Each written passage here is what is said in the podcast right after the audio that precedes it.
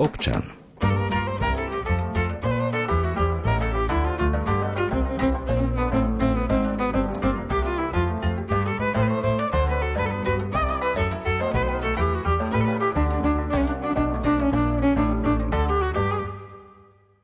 Situácia s pediatrami na Slovensku je problematická. Je ich totižto málo. Zhoršuje ju aj skutočnosť, že na Slovensko prichádzajú deti z Ukrajiny, ktoré rovnako potrebujú zdravotnú starostlivosť. Ministerstvo vnútra v tejto súvislosti informovalo, že do 31.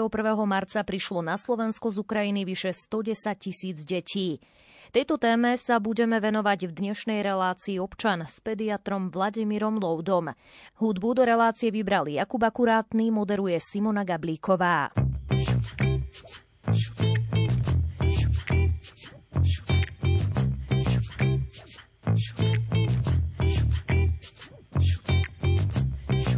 Za každú cenu udržím tie dvere zavreté. Za nimi čaká niečo, o čom nič nevieme. Nechcem si pustiť no takého hostia.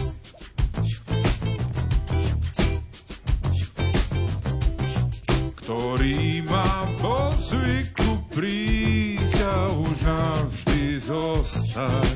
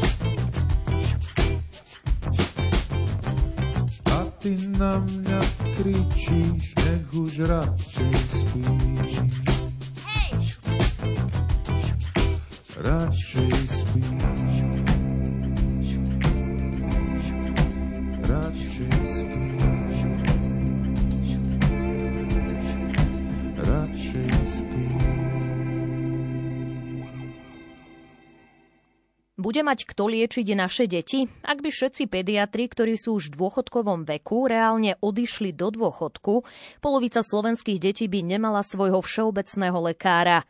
Upozorňujú na to primárni pediatri. Ich priemerný vek je pritom už 61 rokov a mnohí sa musia starať o vyšší počet kapitovaných detí, ako stanovujú normy Ministerstva zdravotníctva. Hosťom dnešnej relácie občan je pediatér Vladimír Louda. Aký je na túto problematiku váš názor? Dobrý deň, prajem, tu je doktor Louda Byča. Je to veľký problém, lebo naozaj ten priemer je 61 rokov, dokonca u nás v Byči a sme šiesti lekári, pediatri a tu je dokonca priemer 64 rokov. Čiže naozaj je otázka, kto bude ďalej liečiť na deti a kto ich preberie do svojej zdravotnej starostlivosti. Je teda otázne, kto ich preberie do svojej zdravotnej starostlivosti. Hej. Na túto tému vlastne sa e, urobil aj rezidenčný program, kde už na vysokej škole sa pýtajú budúcich absolventov, čo by chceli ďalej vykonávať e, ako lekári. Takže niektorí aj súhlasia a zapoja sa do tohoto rezidenčného programu. Ale potom je tam problém ten, že keď oni vlastne idú na oddelenia, kde si musia ocirkulovať na jednotlivých oddeleniach, e, či už je to chirurgia, infekčné a tak ďalej, nakoniec idú na atestáciu a po atestácii teda môžu nastúpiť teoreticky aj na obvod, ano. No ale je tam problém ten, že oni keď aj skončia tú atestáciu a sú nastúpiť na obvod, takže napríklad je niekto zo Žiliny, ale uvoľní sa obvod v Košiciach, tak ten dotyčný nemá záujem, pretože napríklad už má založenú rodinu a býva v Žiline, takže je mu aj zaťažko ísť do tej Košic. Má síce na to rok, aby sa uplatnil, ale častokrát to na tomto zlyha, na tejto vzdialenosti. Plus ešte niektoré lekárky už sú, majú založené svoje rodiny, majú deti, tak sú na materskej Takže zase ten, zase ten, ten vek sa predlžuje, alebo tá dĺžka, kým, nastup, kým by mohli nastúpiť do našich ambulancií, sa vlastne predlžuje. Teraz sa hovorí aj o tom, že prídu aj lekári zo zahraničia, keď teraz máme tú situáciu na Ukrajine, ale tí tiež musia prejsť nejakým takým procesom, až keď dostanú povolenie, tak vlastne môžu nastúpiť.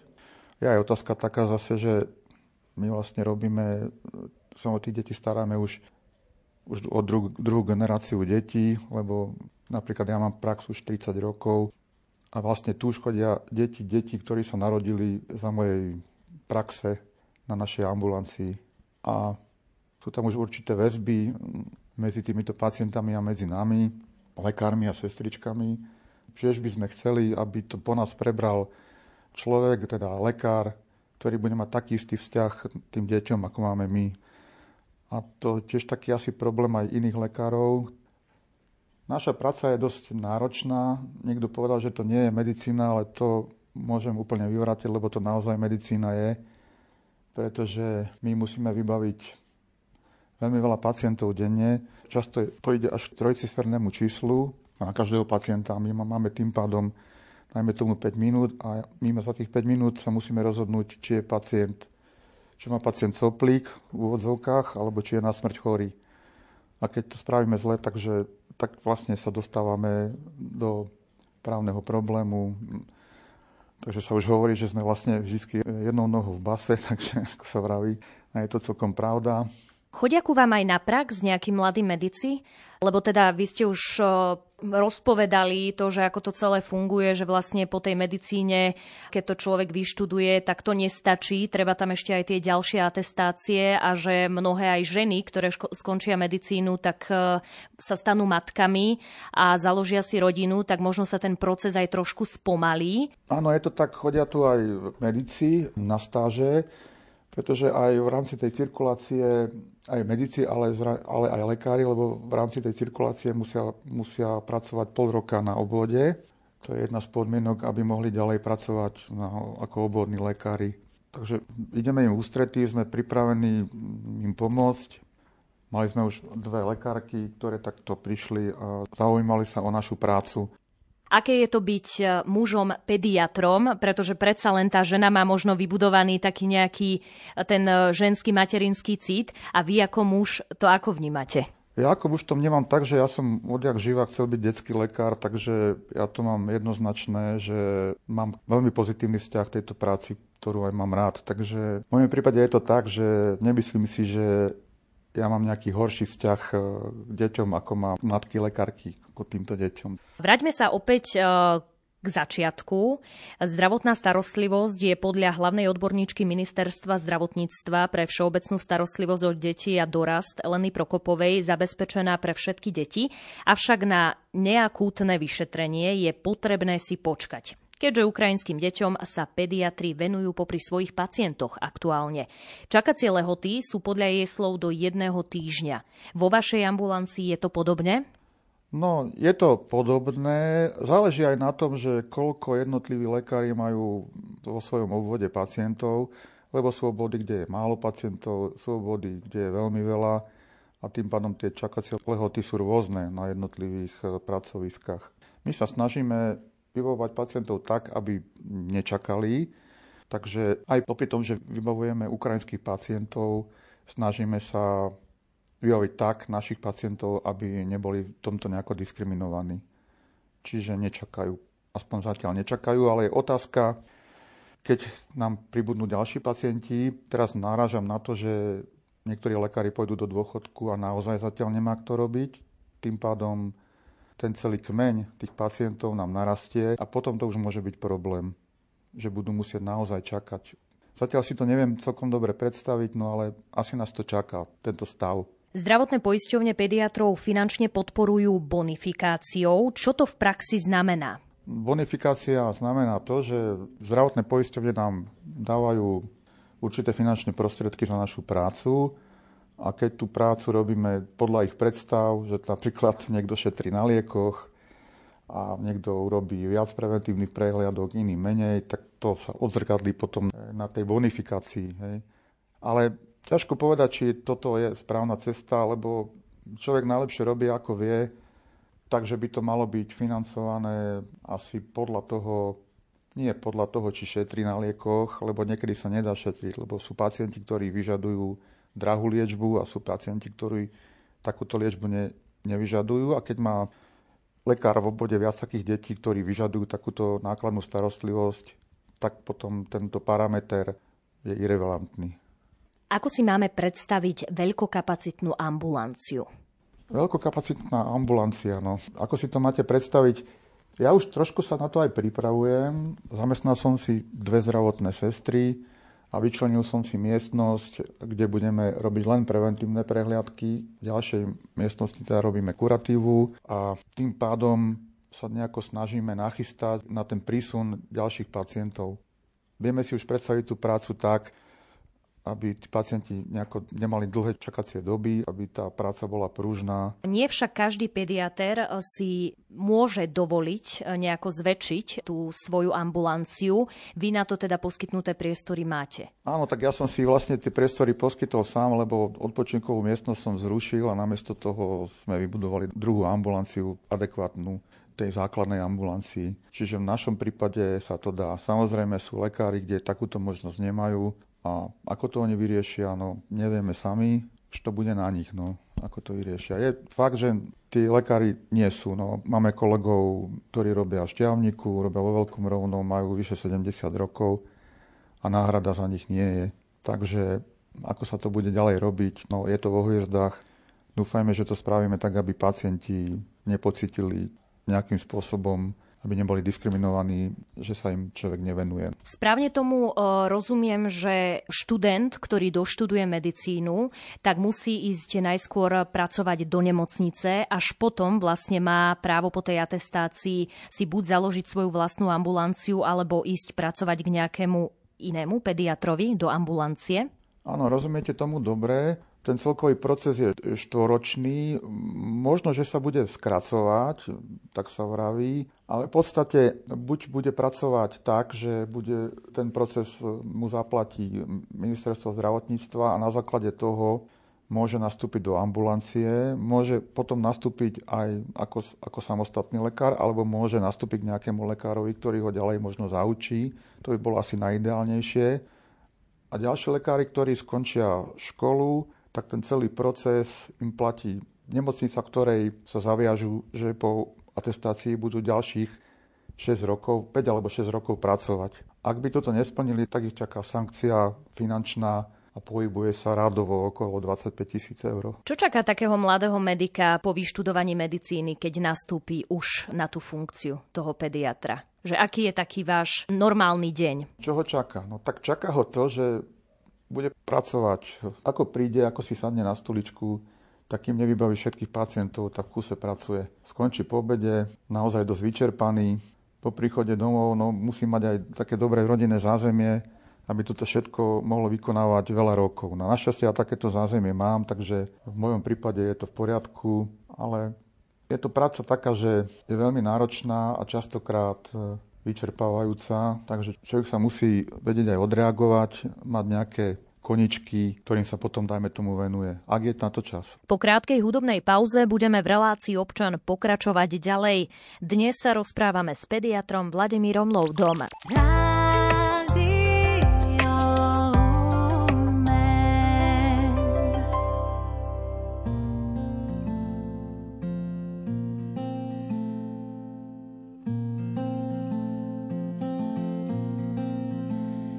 Dávam všetko, všetko, čo mám.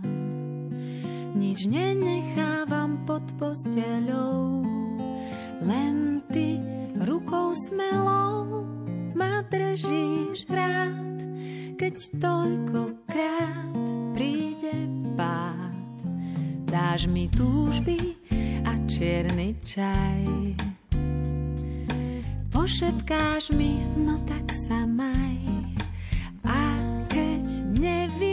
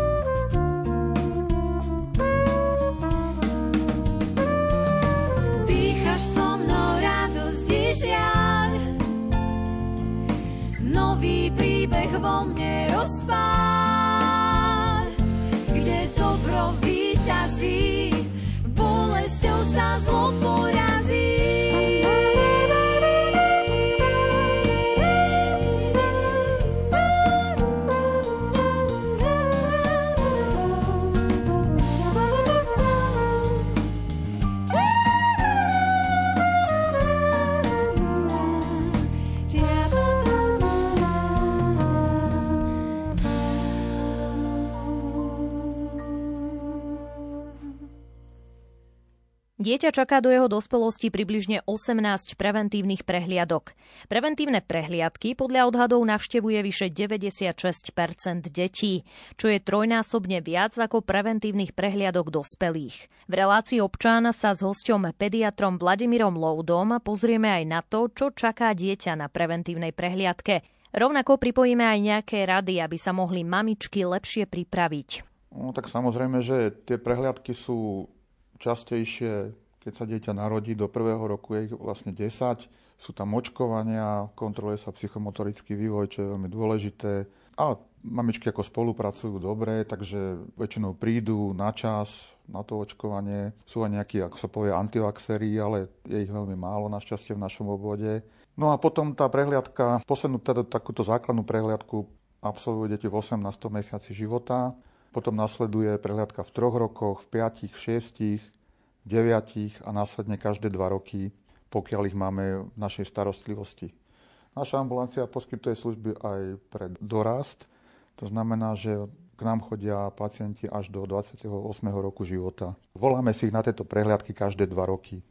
Čože preto je to percento také vysoké, lebo z mojej skúsenosti je to tak, že dospelí lekári niektorí si nepozývajú týchto pacientov každé dva roky. Tam je to zrejme na toho pacienta. Je to úloha toho pacienta, že si to má zrejme u nich tie preventívne prehľadky strážiť a sám sa asi prihlásiť každé dva roky. Tak to chápem.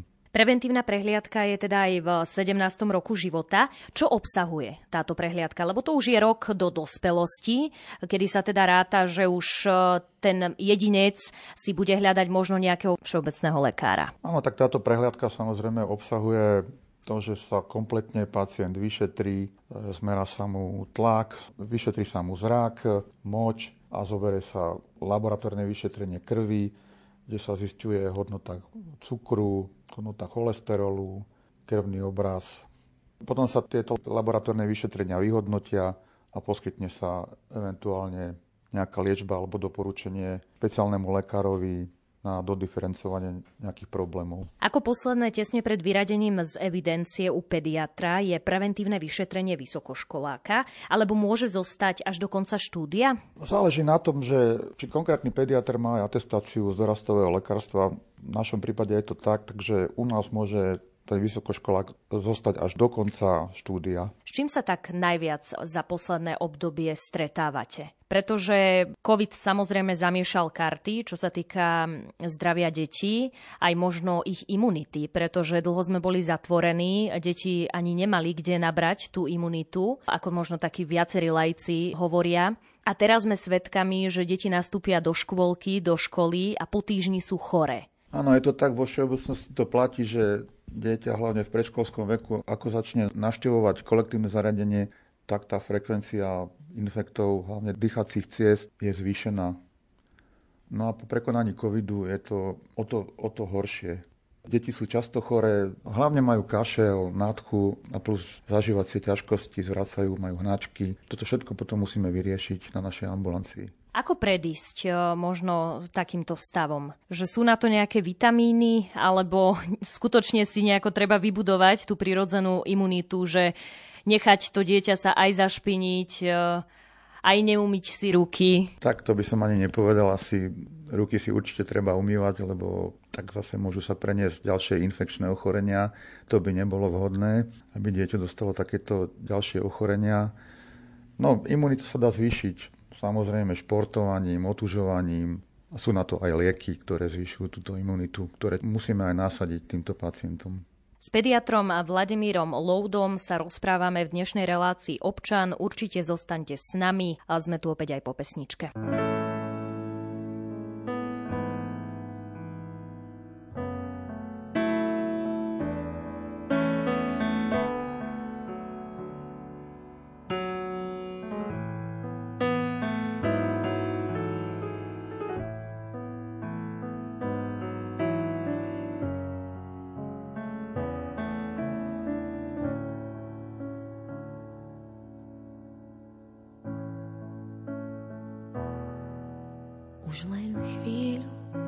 už začína, tak sa neboj, moja nalomená trstina.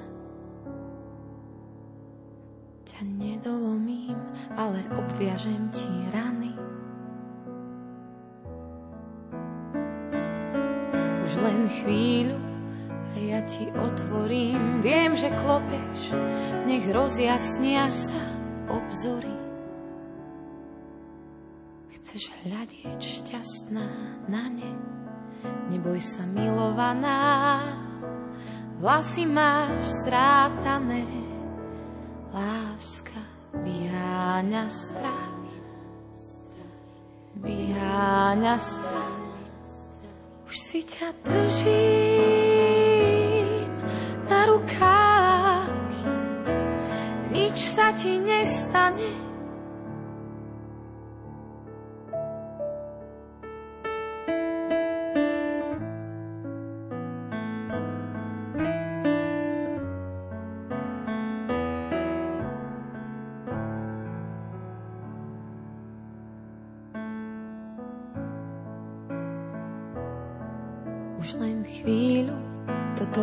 dočasné, viem, že prosíš, nech dymiaci knôt nezhasnem.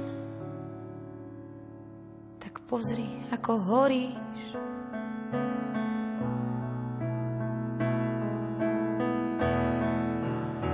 Spočívaj vo mne, z ťa jahňa v oučíne, keď prosíš o chlieb, varí nedám ti iné nechám sa uprosiť. Hoď aj nedúfaš, láska vyháňa strach, vyháňa strach. Už si ťa držím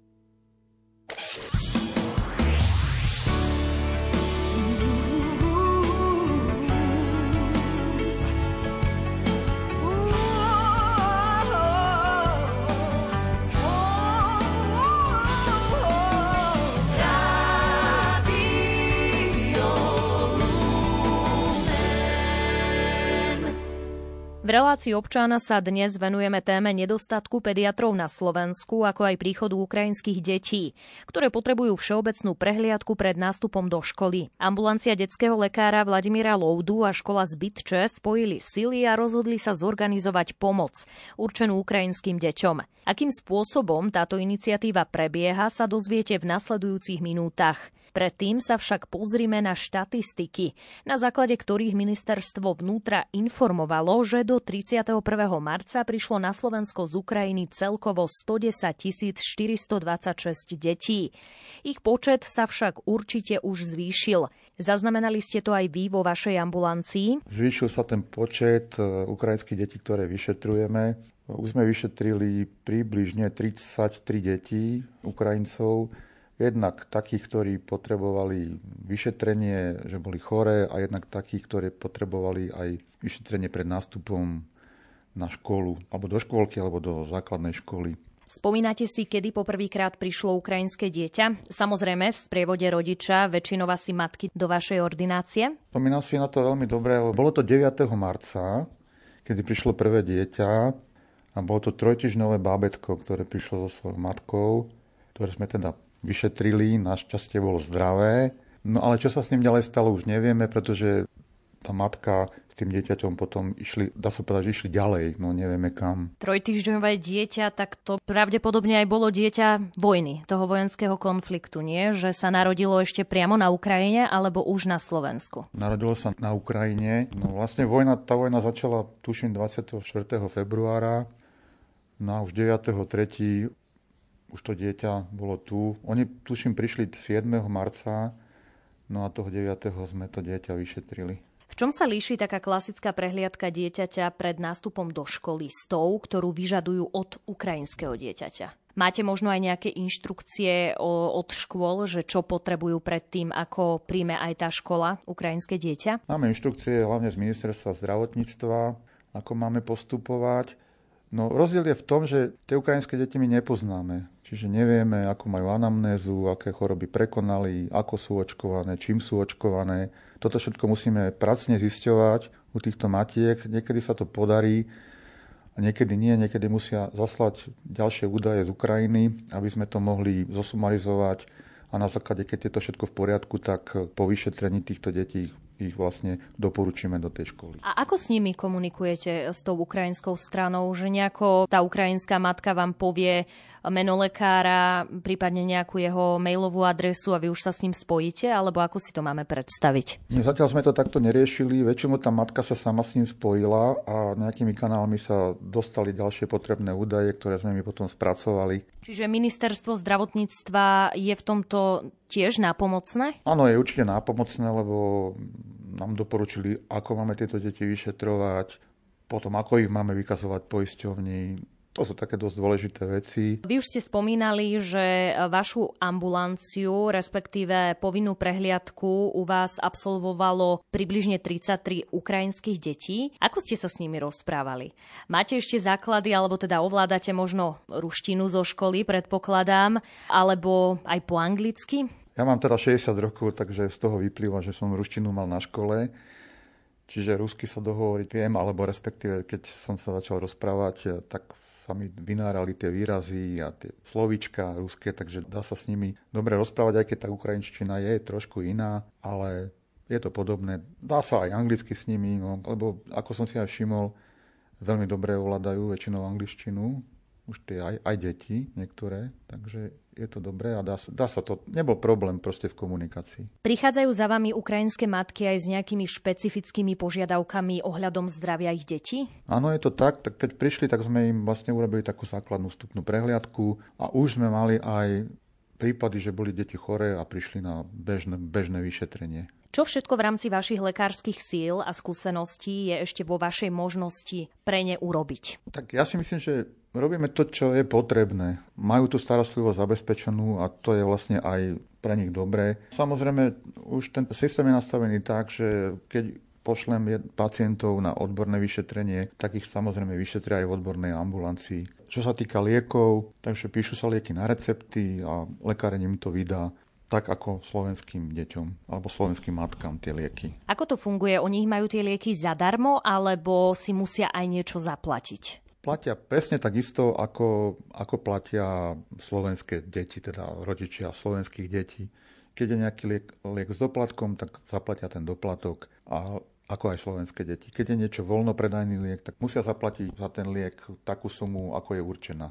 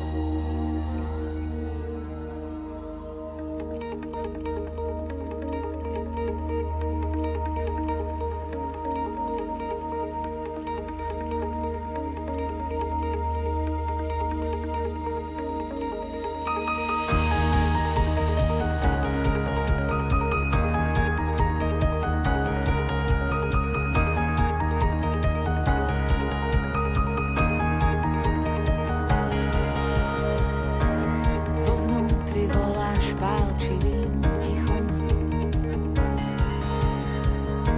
Ozven na vekov tebe znie. Všetci rozumejú, len ty nie.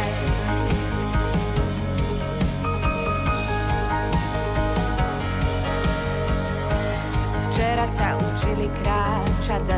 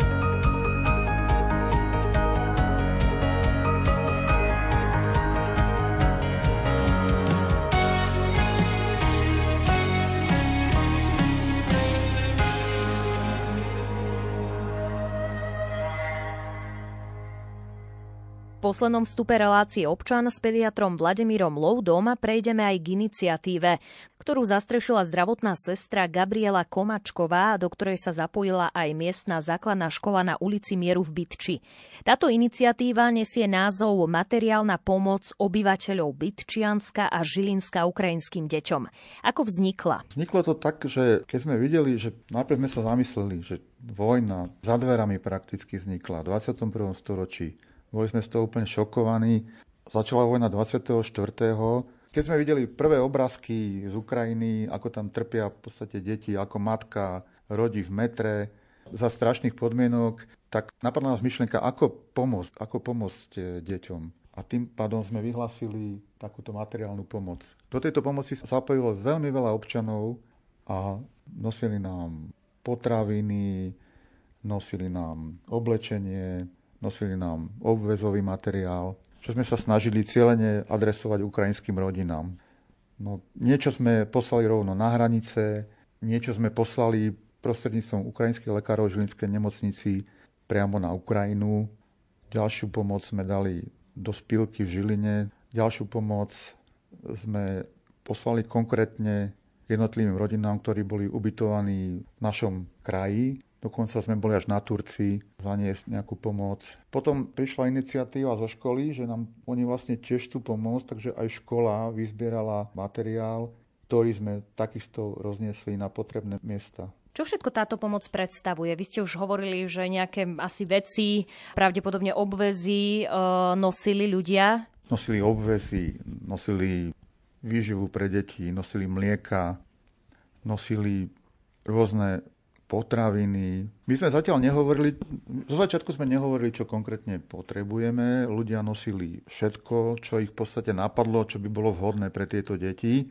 Ale postupom času sme už tú pomoc adresovali. To znamená, že už sme potom napísali na našu stránku konkrétne veci, ktoré tieto deti potrebujú. Čiže keď niekto mal dieťa, ktoré má 7 rokov, tak sme napísali pošlite oblečenie pre 7-ročného chlapca alebo pre 7-ročné dieťa a tak ďalej. No. Pomoc ste chceli adresovať e, konkrétnym rodinám aj v okolí.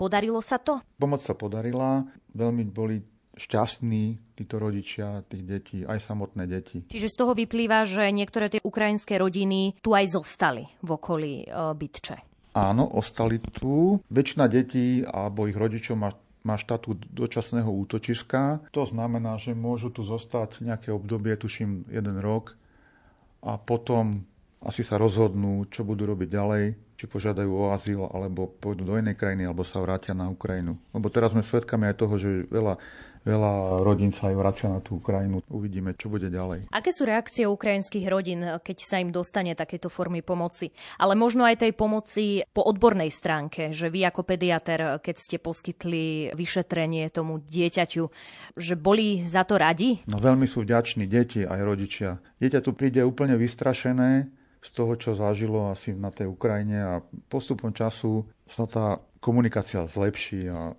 Veľmi sú, veľmi sú radi. Viacerí odborníci krátko po vypuknutí vojenského konfliktu na Ukrajine upozorňovali, aby sme nevyčerpali hneď všetky sily v prvé týždne, ale aby sme si niečo odložili aj na neskôr. Kedy bude možno tá pomoc samotným Ukrajincom najdôležitejšia? Samozrejme, vnímame to tak aj my. No. Preto sme to tak spravili, že odteraz keď bude niekto potrebovať pomoc, spravíme to tak, že už to budeme konkretizovať.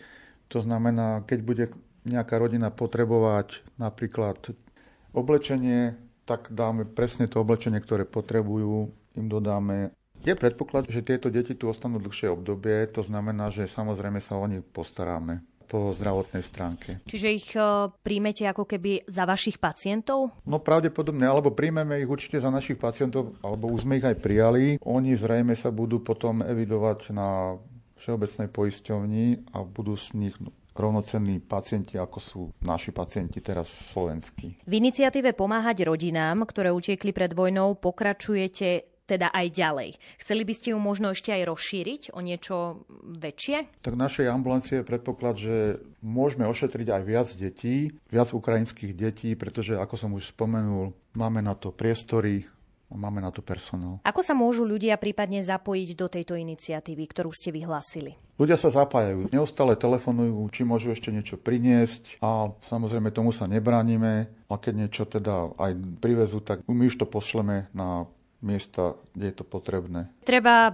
sa s vami spojiť buď telefonicky alebo mailom, ale dokonca máte aj e, na Facebooku vytvorenú stránku. Tak ak by ste mohli povedať, že aká je tá stránka. My sme vytvorili Facebookovú stránku, kde sme chceli informovať nielen našich pacientov, ale aj širokú verejnosť o tom, aké sú možnosti liečby napríklad v našej ambulancii. To znamená, že na tejto stránke chceme prezentovať našu prácu, chceme tam uverejňovať novinky, čo sa týka zdravotnej starostlivosti. Robíme tam rôzne súťaže pre deti. Ako sa táto stránka volá? Stránka má názov Mudr Vladimír Lovda pomočka pediater, na ktorej nás môžu nájsť. A ako hovorím, nemusia to byť rodičia našich pacientov, ale kľudne to môže byť rodič z Bratislavy alebo z Košic. Radi mu odpovieme na jeho otázky. A v prípade e, možno aj e, rozšírenia tejto pomoci sa vám už ozval niekto z vašich kolegov, že by chceli na tom s vami participovať? Tak zatiaľ sa nám nikto neozval, ale my pravda sme ani nikoho momentálne ani neoslovovali. Je to možné, že v budúcnosti by sme takto aj chceli pokračovať,